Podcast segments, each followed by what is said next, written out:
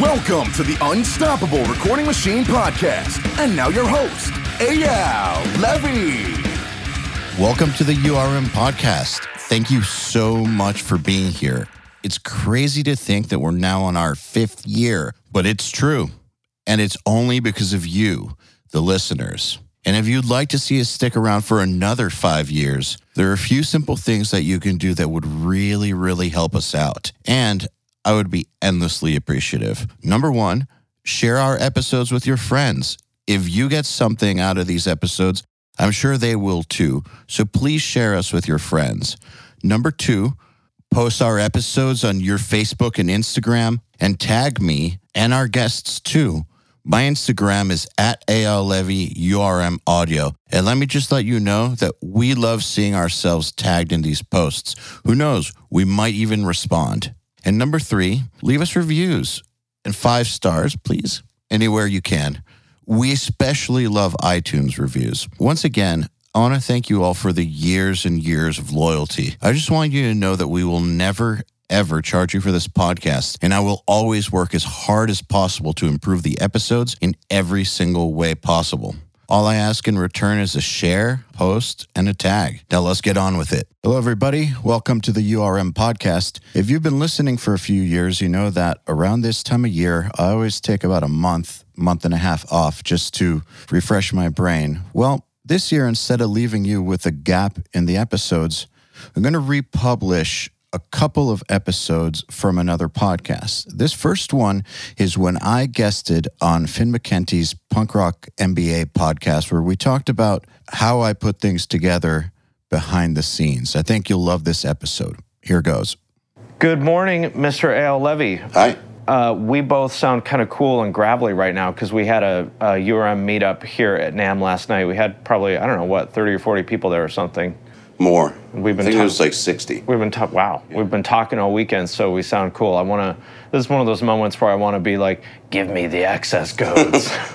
I'd give you the access codes. My second career as a uh, voice actor. So, what I want to talk about with you on this show is how to get people to say yes to working with you. My favorite thing. Yeah, yeah. Well, you are extremely good at it. I mean, we can we'll get into more detail, but you have made that happen for us at URM super consistently for the past almost five years now. I think you are as good at it as anybody on the planet.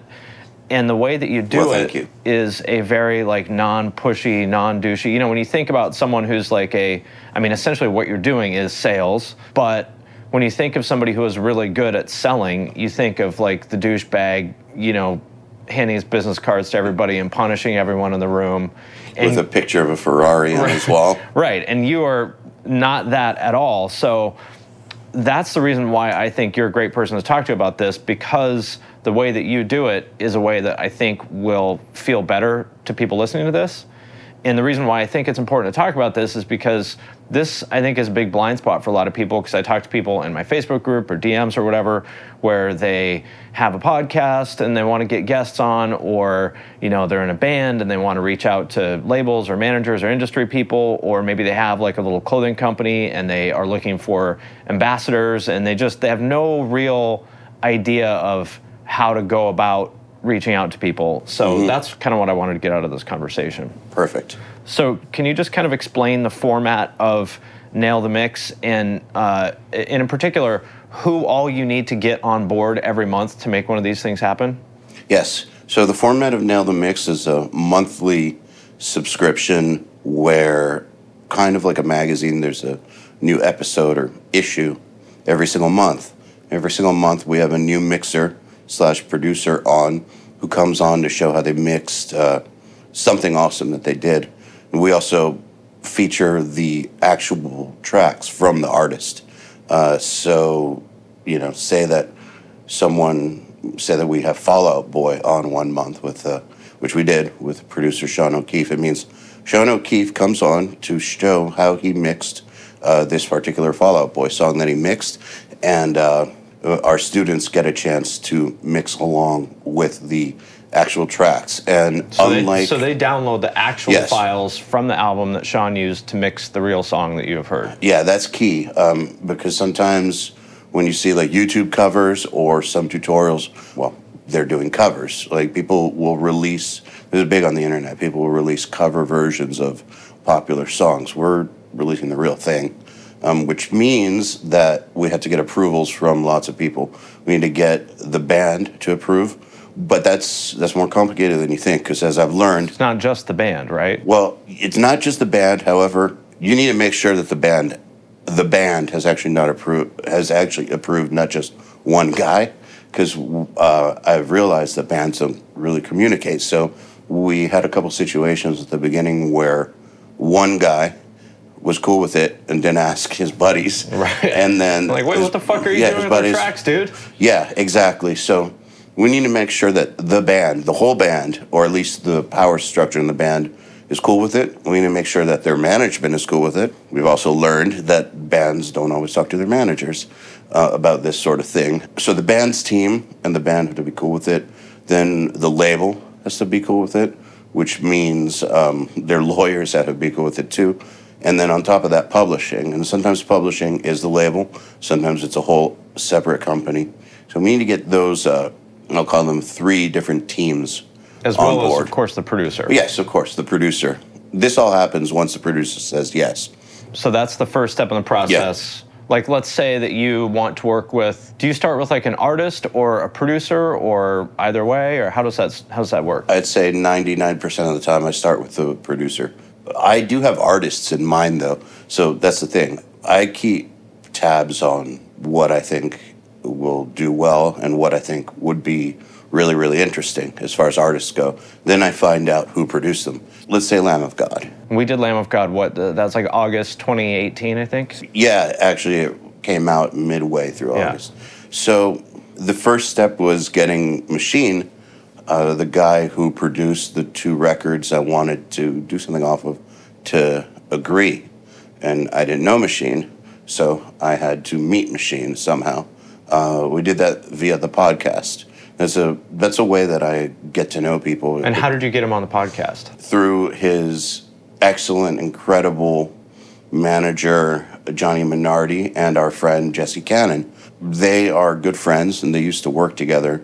And I think Jesse had him on the podcast and uh, said, You need to talk to this machine guy. He's just awesome. And uh, So, so it's like a chain where Yeah. Johnny knows Machine. well, he manages machine. Yeah, Yeah. So Johnny is the connection to Machine. Jesse is the connection to Johnny. And to machine. Right. So there's like, it's like a three-step chain here to get the relationship with Machine. Yes. See, at this point in time, now I could just go to Johnny if he's managing someone because we're good friends. At that time, we were not good friends yet. So I couldn't just approach Johnny for this producer that I think was not into the idea of doing online stuff. So I went through Jesse, who had a great experience with him. Jesse introduced us, then Johnny reintroduced us, and we did a podcast. That's a very easy way for me to get to know somebody because uh, we can have a two or three hour long conversation with a complete total stranger. When else am I going to get the chance to do that? Because if you just call, if you're just like, "Hey, Machine, want to talk for two hours?" Yeah. He's gonna be like, "No, I'm Yeah, busy." exactly. Let me sell you on this thing Yeah. you've never even heard of. Right. No, that's not going to work. So, podcast is a perfect format. And also, it helps me suss out whether or not I want to work with this person because, uh, as we've learned, not everyone's good at speaking and not everyone's good at teaching. Being a great producer and a great speaker are two different things. Yeah. Some people are good at both, but not everyone. Yeah, and it's no slam on anyone. It's the same as with music. Not everyone who's a great guitarist is a great teacher. Everyone who's a great teacher is a great guitarist. It's just, it is the way it is. Um, and we have learned that uh, I need to be, I need to be discerning about who we bring on. Um, so the podcast is a great way for me to see if it's going to work. With Machine, it was like, fuck yeah, this guy's great. Yeah. This guy is all energy Ball of energy. yeah. and so positive and exactly the kind of dude I would want. Um, and we had such a great time that uh, that that to me said I can uh, I can turn this into something. That's generally how it goes 90 95% of So the you time. felt like there was a good vibe, and Yes. then you're like, hey, the podcast was awesome. Mm-hmm. Would you be interested in doing Nail the Mix? Yeah, and usually I'll wait until the podcast is out, let them hear it. Get some reaction Yes. from it. People say, hey, I heard you on the URM podcast. It was awesome. Yeah, and there's several reasons for that. Uh, first of all, since the URM podcast is big in our community, everyone who goes on gets a ton of uh, feedback personally. Like they get like their uh, the amount of communication they get coming their way spikes. So that immediately validates us, makes them feel good because our community is super positive. So not only they'll have business contacts being like, I heard you, they'll just have random fans, which m- might be something they've never had before. I always say being a famous producer is like being a famous plumber. Yeah. Well, for the most part. yeah, There's Yeah. a few. Yeah, there's a few, but uh, I don't know any famous plumbers, Right. but there's a, a lot of producers who do incredible work that nobody knows about. Right. Um, and they're perfectly happy being in the shadows. And that's actually something I need to overcome with them a lot of the time. Not only do they get a chance to see what kind of reaction they're going to get, which is validation. So that all goes back to validation. They also get to work with me once and see how far we'll go. So, for, if, for instance, in Machine's case, I actually fired an editor over this. Uh, we always record a backup uh, microphone. And in Machine's case, for some reason, our editor used the backup microphone, which sounded like garbage. And so Machine got the podcast and was like, dude, why don't I sound as good as all your other guests? I'm so disappointed. And I was like, what do you mean? And then uh, I listened and I was like, oh no, he's using the backup. Why is he doing that? The reason I fired the kid was because he said, uh, I didn't think you'd care. So, what do you mean? Right. You, you embarrassed me in front of this huge dude that I look up to. especially like, of course, producers care about audio Yeah, quality. like of course they're yeah. The backup is the backup. So, anyways, that's that's not important. But uh, we re-edited it. Is my point. We re-edited it right away. Within one day, there was a new version with the real file, and I was like, "Hey, I'm sorry, but it's fixed." I just wanted him to see that uh, we won't just if something's fucked, we won't just You'll jump on it and make yeah, it right. we will fix it. So validation plus reliability. So there's so there's a few things here that I'm taking away from it. Number one is is the importance of, of warm introductions, and so that like to get to machine, it's a chain of warm introductions. Mm-hmm. Absolutely. If it's somebody you don't know, not to say that you shouldn't ever reach out cold to people, that can work, but generally speaking, it's always better to have a warm introduction. I totally 100% agree. And it might be three or four degrees away, and it might take you six months to get that warm introduction, but it's probably better to wait and go through that chain of warm introductions over the course of six months than just reach out to somebody cold who has no fucking idea who you are. A good for instance on that is uh, this really awesome lady named Kelly Musgrave who uh, from Linear Management who manages Tom Lord-Alge and Colin Brittain and Rick Carson and Bob Clearmountain among other heavies.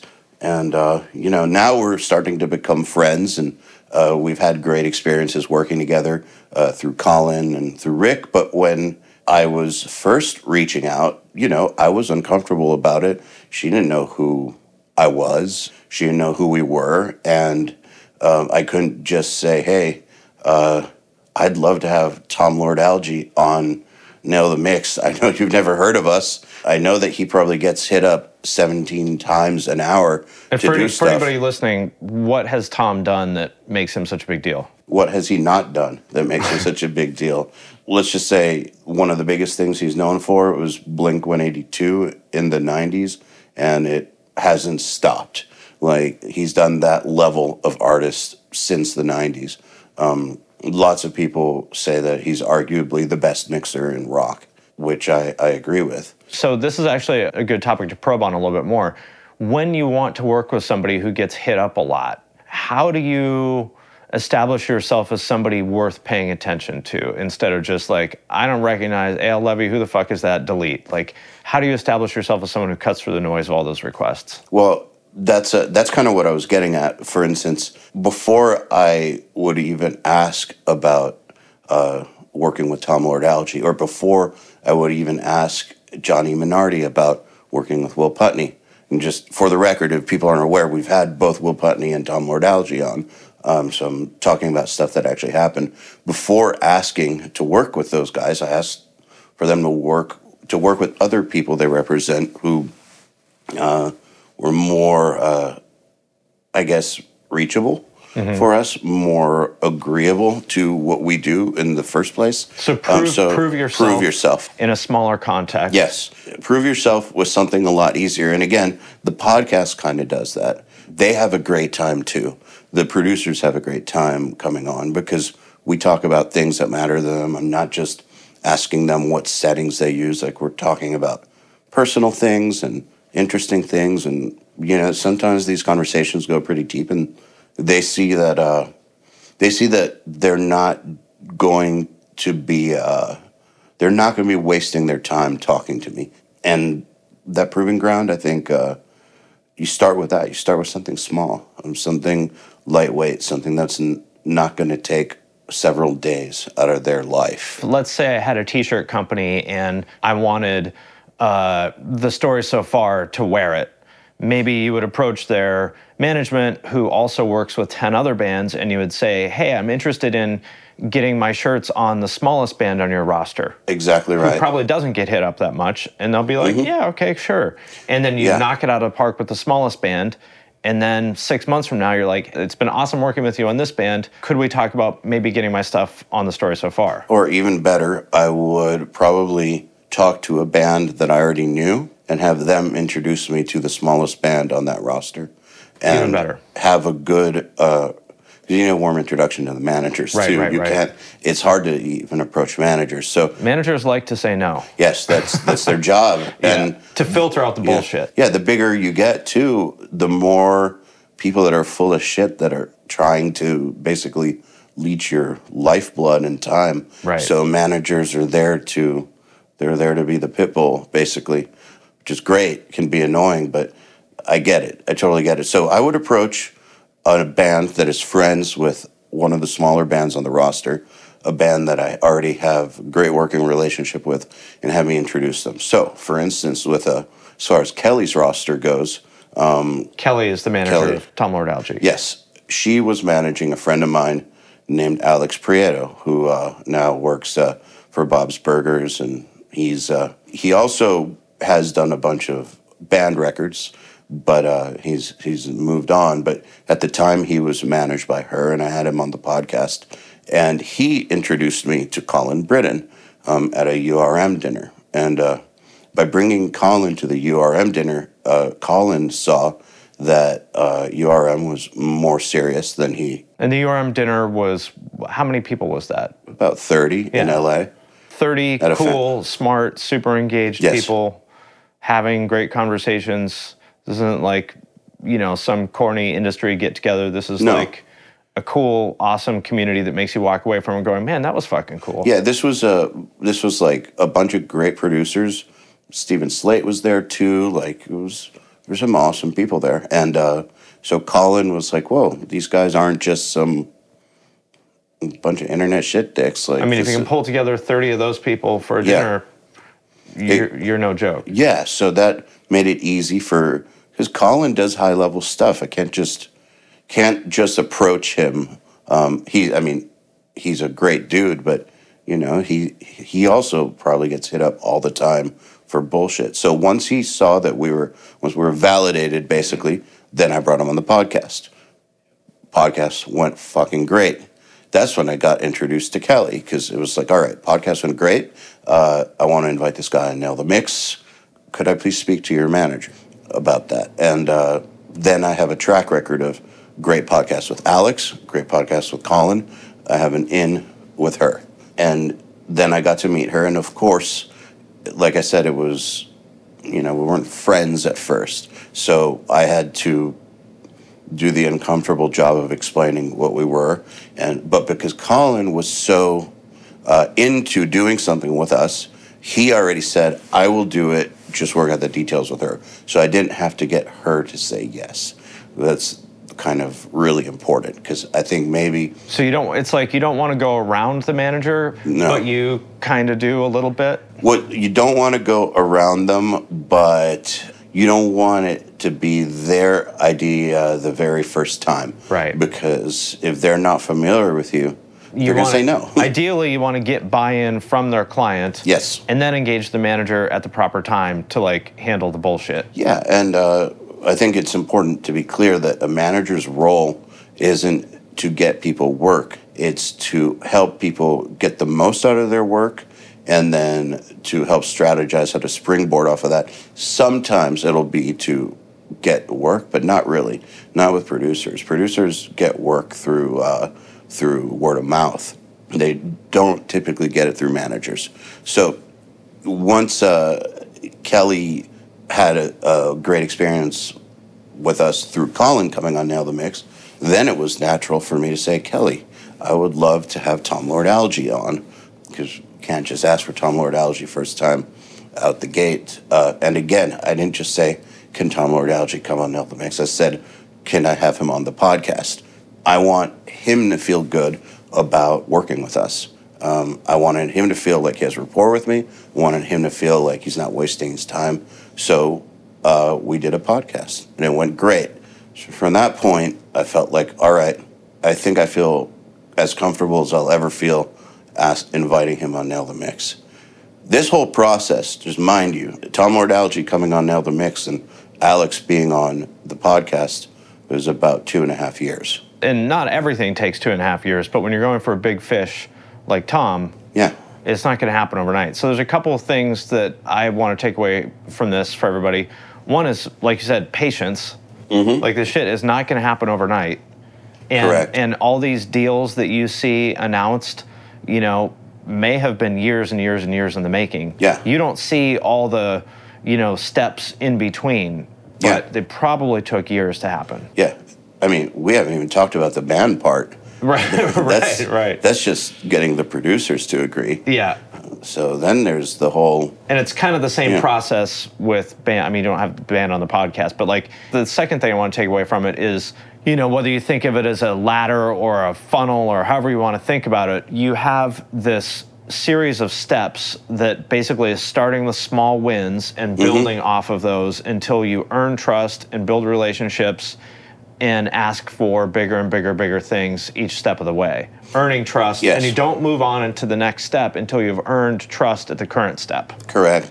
And then usually, though, the things that are the bigger wins are the same process as the smaller wins. Like when asking, uh, when going through the process of getting Lord-Alge on Nail the Mix and starting with the podcast, it's just a podcast, same as with anybody else. It's just us having conversation.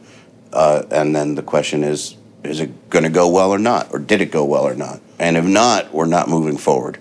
Right. Just like you don't skip steps on a ladder, at least I hope you don't, because that's a good way to fall and break your neck. You don't skip steps in this process of getting people to say yes. Correct. And I mean, there's someone else on Kelly's roster I want to work with right now.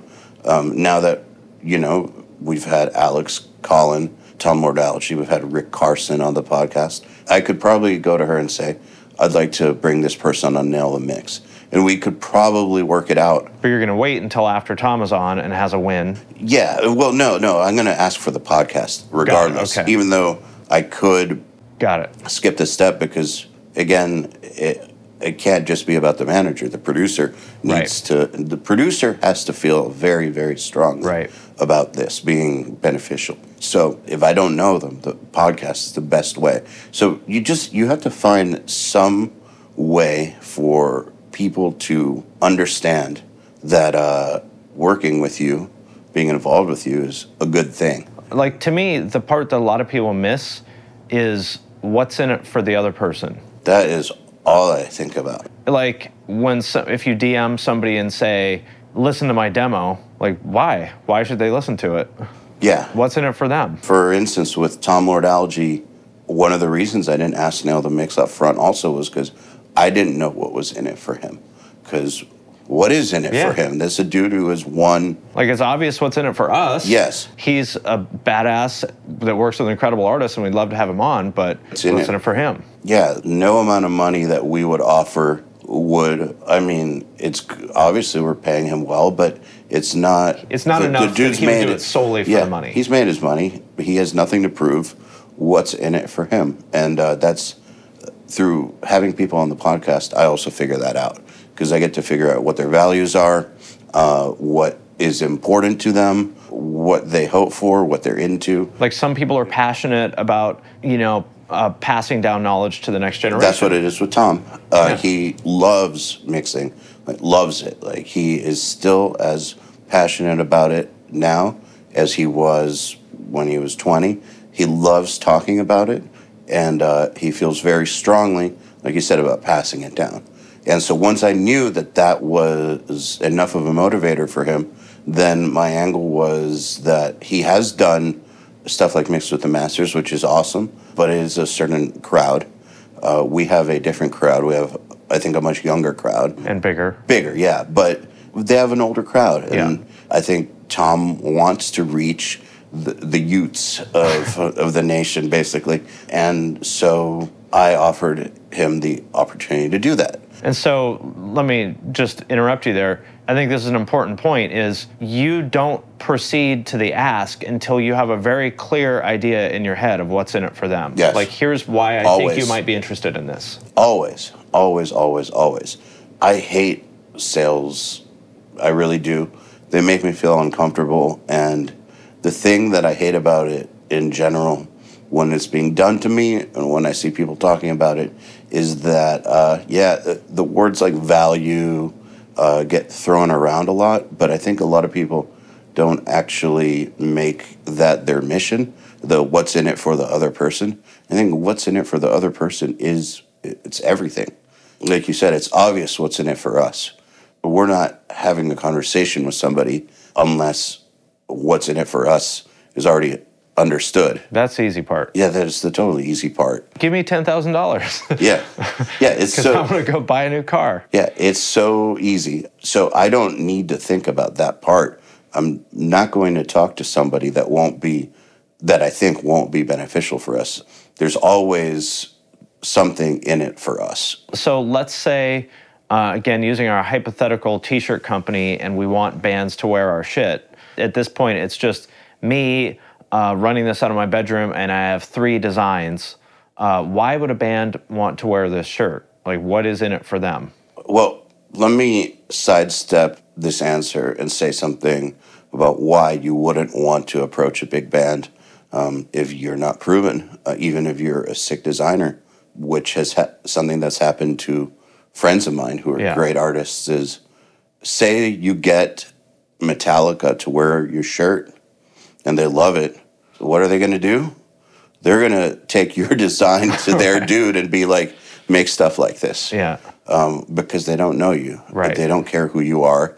Just because you made a great design one time doesn't mean anything if you don't have the relationship. So, in order to get to the point where that bigger artist is going to not only wear your shirt, but have you make the next one, which I think is what you really want, then there has to be some sort of a track record and relationship there, or else you will get bypassed next time. There are lots of artists out there.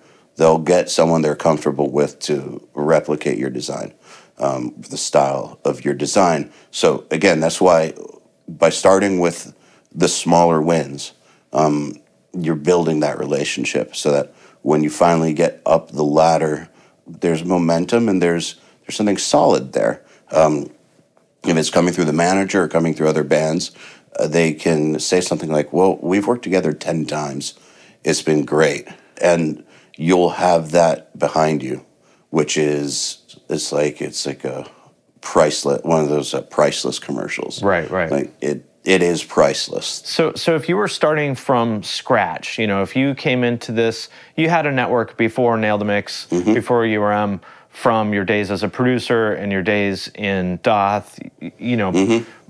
But let's say that you didn't have that network. Yeah. You were starting like cold, just you're an absolute nobody. What would be your first step in getting this thing off the ground? get good at what I'm doing. What I mean, like, Is that assumed? Who, who would be the first person that you like? Literally, let's say that you had to start nail the mix, but you didn't have any network whatsoever. You were just a kid in a bedroom with an idea. Where would you start building this network of trust and all these relationships? What would be the first person you would talk to? So uh, people are going to hate this answer. Um, if I want, if I was a kid and I wanted to start nail the mix, I would say that I'm going to start it down the line, and I would build up my credibility. Well, actually, this is a good point. We didn't just start nail the mix. Correct. There was the podcast first. And there was Creative Live. That's true. But let's talk about the podcast and how that set the stage for Nail the Mm-hmm. Okay. Mix. For people that are unaware, the the URM podcast came out about nine months before Nail the Mix. The URM podcast, But Nail the Mix was planned. yes, Nail the Mix was planned long before that. I think me and you had been talking about it as way far back as 2013. After doing Creative Live once, we had already started throwing that idea around of how cool would this be if we gave stems? Right. but it just didn't feel like the right time. So, anyways, 2015, uh, early 2015, the podcast comes out. Now, what made that podcast different than other podcasts at the time, besides the actual content, was the fact that it was a paid subscription. Most podcasts are not paid subscriptions. So, it let us test whether or not people were willing to pay to hear us speak over and over and over and over It was again like five bucks a month. Is that right? there were tiers Okay. from 5 15 30 60 and uh, those upper tiers actually gave some of the services that we do now in as part of our subscriptions like for instance uh, there were there was a tier that got you one-on-ones uh, there was a tier that got you mixed crits for instance so some of the stuff that became what urm does was being tested in those podcast tiers and through that, A, we built up a subscriber base of a few hundred people who were happy to pay for us to talk about stuff. And it also let us play around with, uh, with features and services for a while and see what people care about so that when we did come out with the Nail the Mix offer, we could add other things that would make it a no brainer. So you basically said, let's confirm that people will actually pay for us to teach them about audio. Yes, month after month after month after month. Right. And whether it's the exact same offer or whatever is a separate conversation. But let's just test if anybody gives a shit about us Mm-hmm. talking about audio enough that they will pay for it. Yeah, Nail the Mix is a massive undertaking. Because you don't want to just jump in and like, hey, Yeah. let's build this company and live stream and blah blah blah. Yeah. What if nobody? What if nobody cares? How do you de-risk it by like proving it? Exactly. And and we said from the beginning that this is going to turn into an audio school. I don't think everyone believed us, but uh, that like we were very very clear about it to listeners and to people in the community that uh, this is podcast is just the beginning. But yeah, we started with I guess you could call it the minimum viable product, but we started with something that would just test if people were down with the subscription. Because there's a big difference between will people listen to us talk and will people pay to listen to us talk are two different things. Yeah, and then on top of that, will people pay to listen to us talk versus will people pay to listen to us talk over and over and over? Right, right. That's a whole other thing. Right. Like I knew from Creative Live that people would pay to listen to us talk. Right, because we did. You and I did what? Eight. Four. It was like eight. Eight, we did eight, Yeah, yeah. we did. We did eight classes together at Creative Live, which sold, you know, six figures. So Mm-hmm. we knew that there was, you know, something there. But again, to your point, one-off purchases like that are a different thing than subscriptions, and it's smart Yeah. to de-risk it by testing these ideas. So that's another. I guess the big takeaway from all of this to me is the idea of being deliberate and patient and going in steps. And each one of these steps, whether it's three steps or a 100 steps, is just proving that you can win here and then ratcheting up a little bit, going to the next step, proving it there, and you keep going until you get to the end goal. Yes, let me clarify something that people may not understand or maybe they're not thinking about. Yes, you're absolutely right. It is about uh, taking deliberate steps and de-risking, and of course. However, you also have to know when to press on the gas. Um, so one key example was uh, when we first started Nail the Mix, uh, we rotated. We didn't have these big bands. It was me, Joey, and Joel rotating every month, and uh, Joey was a bigger producer than us, so the bands he brought were a little bit bigger, but he still didn't bring like his It was like Versa. yeah, Vers- uh, Versa Collide. Yeah. Chung Or Cap- Vesta Collide. Yeah. Vesta Collide. Yeah, I'm thinking, No. I always get that mixed up with Versa Emerge. Yeah, Ve- Vesta Collide, Chunk No Captain Chunk. I brought on some local bands, Yeah. and uh, you know, Joey didn't bring Asking Alexandria on. Uh, we brought bands that would say Again, yes. because you weren't, that would be skipping steps. yes, that there's no And we way. did get Asking Alexandria later, Yeah. years later, after we had proven ourselves in those earlier steps Yep. on the ladder. Exactly. So we started with locals. Little by little, we started to get bigger bands, and um, we got basically Machine Head and then Periphery back to back.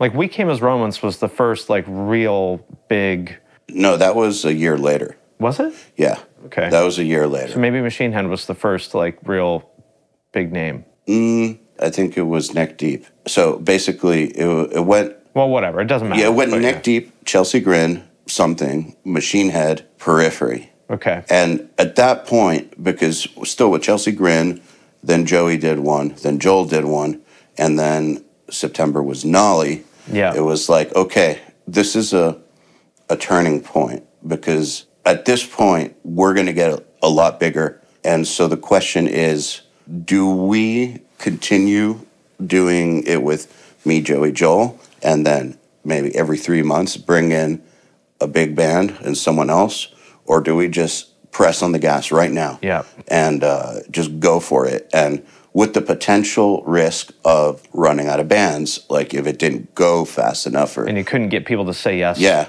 Quickly enough. yeah, and then what? Then we would fail because after having like, say, we jumped up to bigger bands like Periphery and everything that came next for six months, and then we couldn't get any more yeses. Then what? Right. Our people wouldn't be happy to go back to local bands. And by the way, I should say with Periphery, that was a really big early win for us. But we had all worked with per- the people in Periphery for years. Yeah, before that, didn't come out of nowhere. So that was not a cold no, relationship ab- at all. absolutely not. But uh, at that point, my instinct was to say, "Fuck it, let's just go for it and try to only book bigger bands and other producers from this point forward. Maybe we'll do nail the mix sometimes, but us teaching them.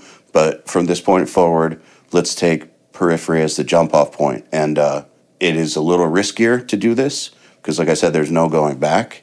Can't go back to the local bands. Yeah. But uh, at the same time, to me, it was a bigger risk not to do that because once we had periphery on, I knew that that was when other people were going to start copying us. Yeah. And, uh, and, and to use the ladder analogy again, to go back to local bands, no disrespect to them, that would be like taking a step back down the ladder. And Yes. going backwards down a ladder sucks. fuck that. Yeah. I don't do that. We don't want to do that. So, although there is always going to be risk, it was logical. It wasn't like a crazy, No.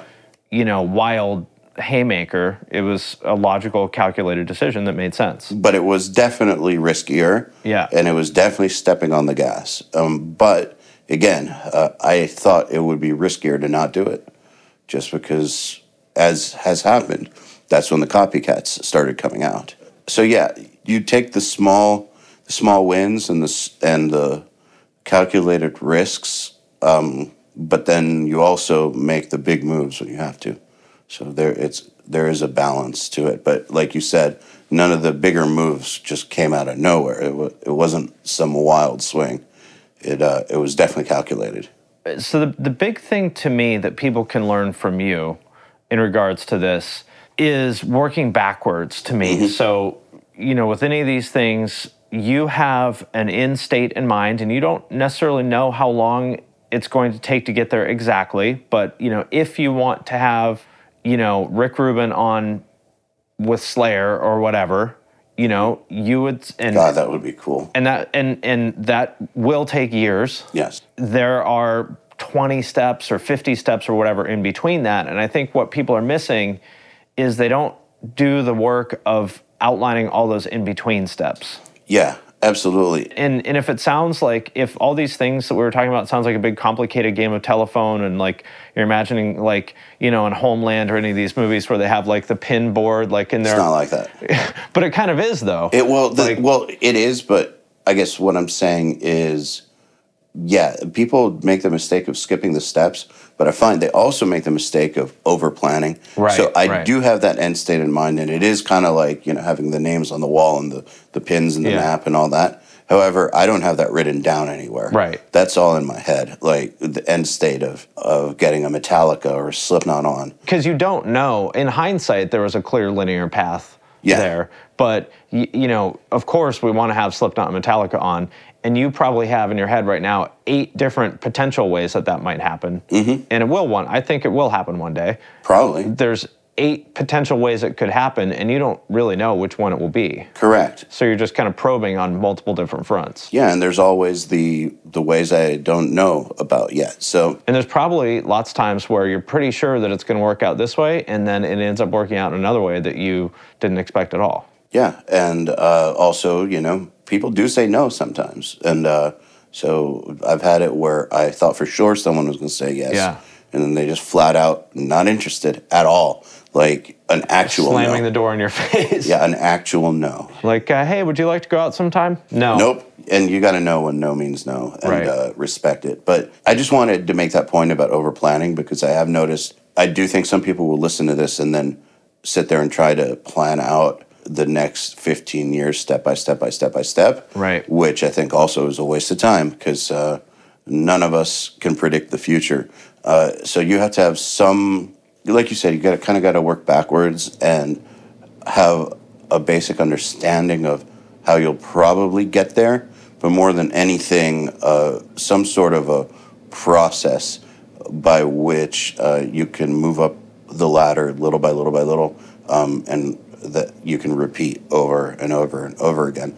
But I think it has to be emphasized that I don't think that we could have started Nail the Mix if we didn't have our prior track record. Yeah. We could have started it, but Our prior track record being you all as producers and us uh on Creative Live. yeah, and like the re- the relationships that I have uh, that I have called upon to help some of this happen are relationships that go back 15 years.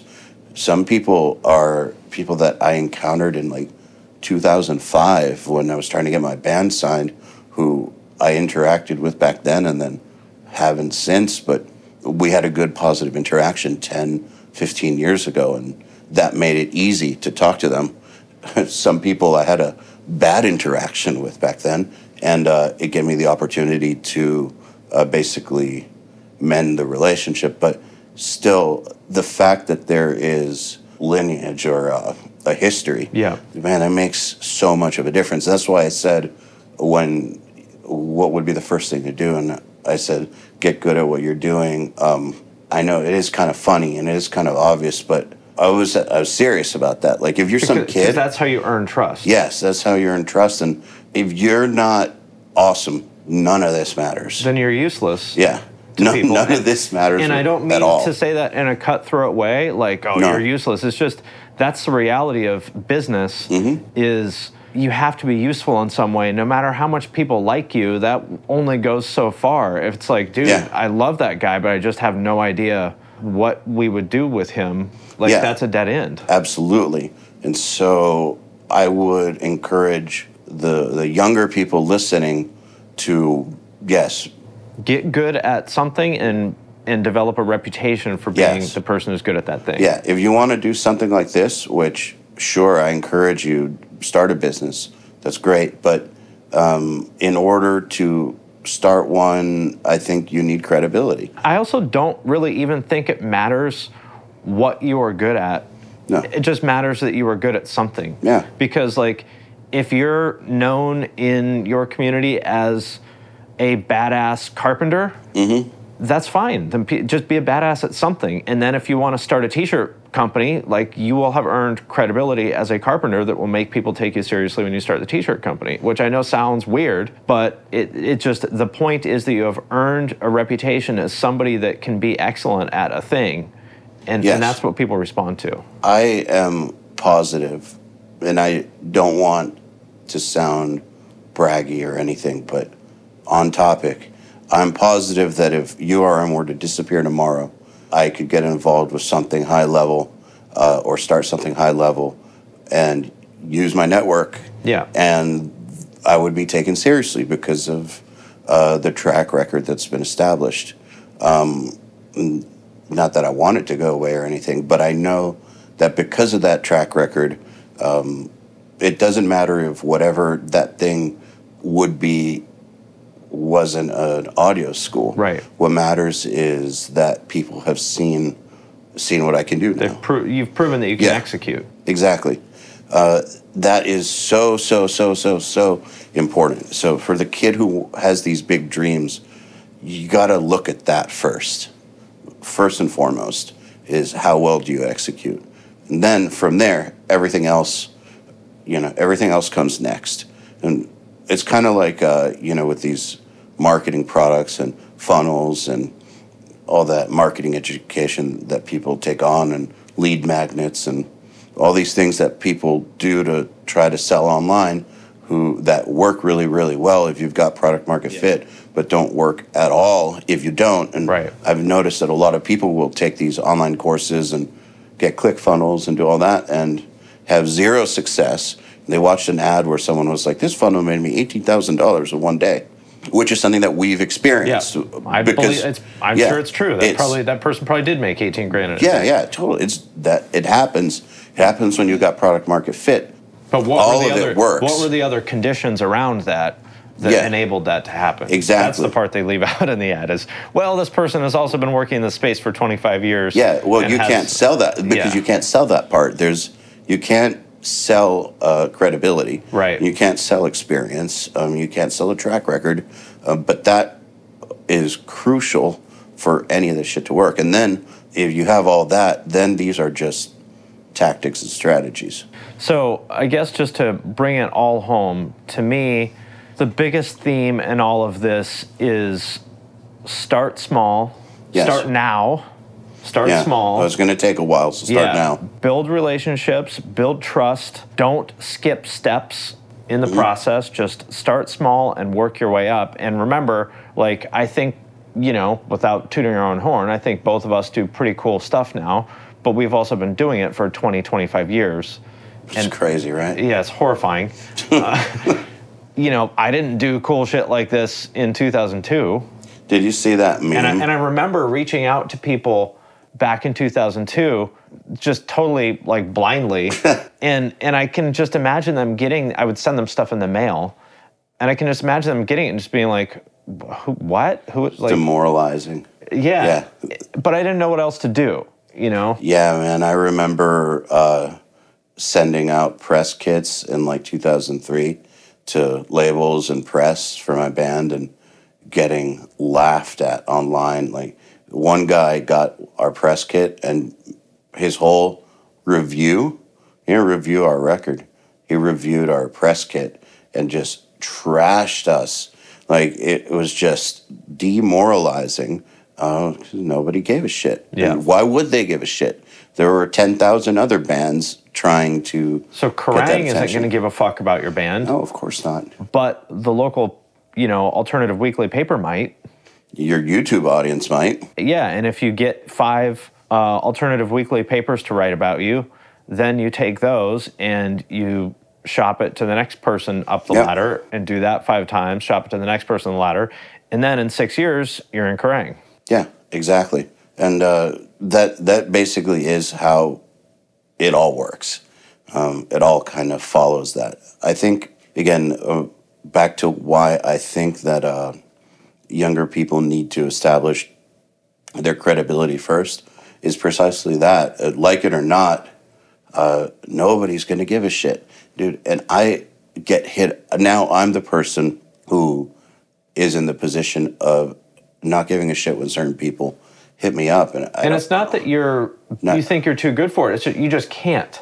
yeah, I can't give a shit about every single thing Right. that comes my way, or else the stuff that was truly important, I wouldn't have time for it. I barely have time for it as it is, So uh, I have to be very, very careful about how I spend my time. And I imagine every single person who is busy, who can help other people out in any industry, is going to be busy. And uh, so they're going to talk to people who are valuable to speak with. So if you're not bringing something to the table, uh, you're going to get ignored. Before you reach out to anybody about anything, make sure that you can answer the question in your head what is in it for them? Correct. And if you don't have an answer, don't hit send on that email. Yeah, it's that simple. Cool. Well, thanks uh, for sitting down and unpacking this for everybody. Thanks for having me on. And if you are interested in checking out what we do, you can go to urm.academy or nailthemix.com and uh, we'll teach you how to make some awesome music. And uh, yeah, if you feel like hearing me speak about sometimes this kind of stuff, just Unstoppable Recording Machine podcast in iTunes or Spotify or on our website.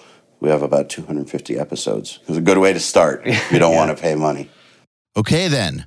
Another URM podcast episode in the bag. Please remember to share our episodes with your friends, as well as post them to your Facebook, Instagram, or any social media you use. Please tag me at Eyal Levi URM Audio. And of course, please tag my guests as well. Till next time, happy mixing. You've been listening to the Unstoppable Recording Machine podcast. To ask us questions, make suggestions, and interact, visit urm.academy and press the podcast link today.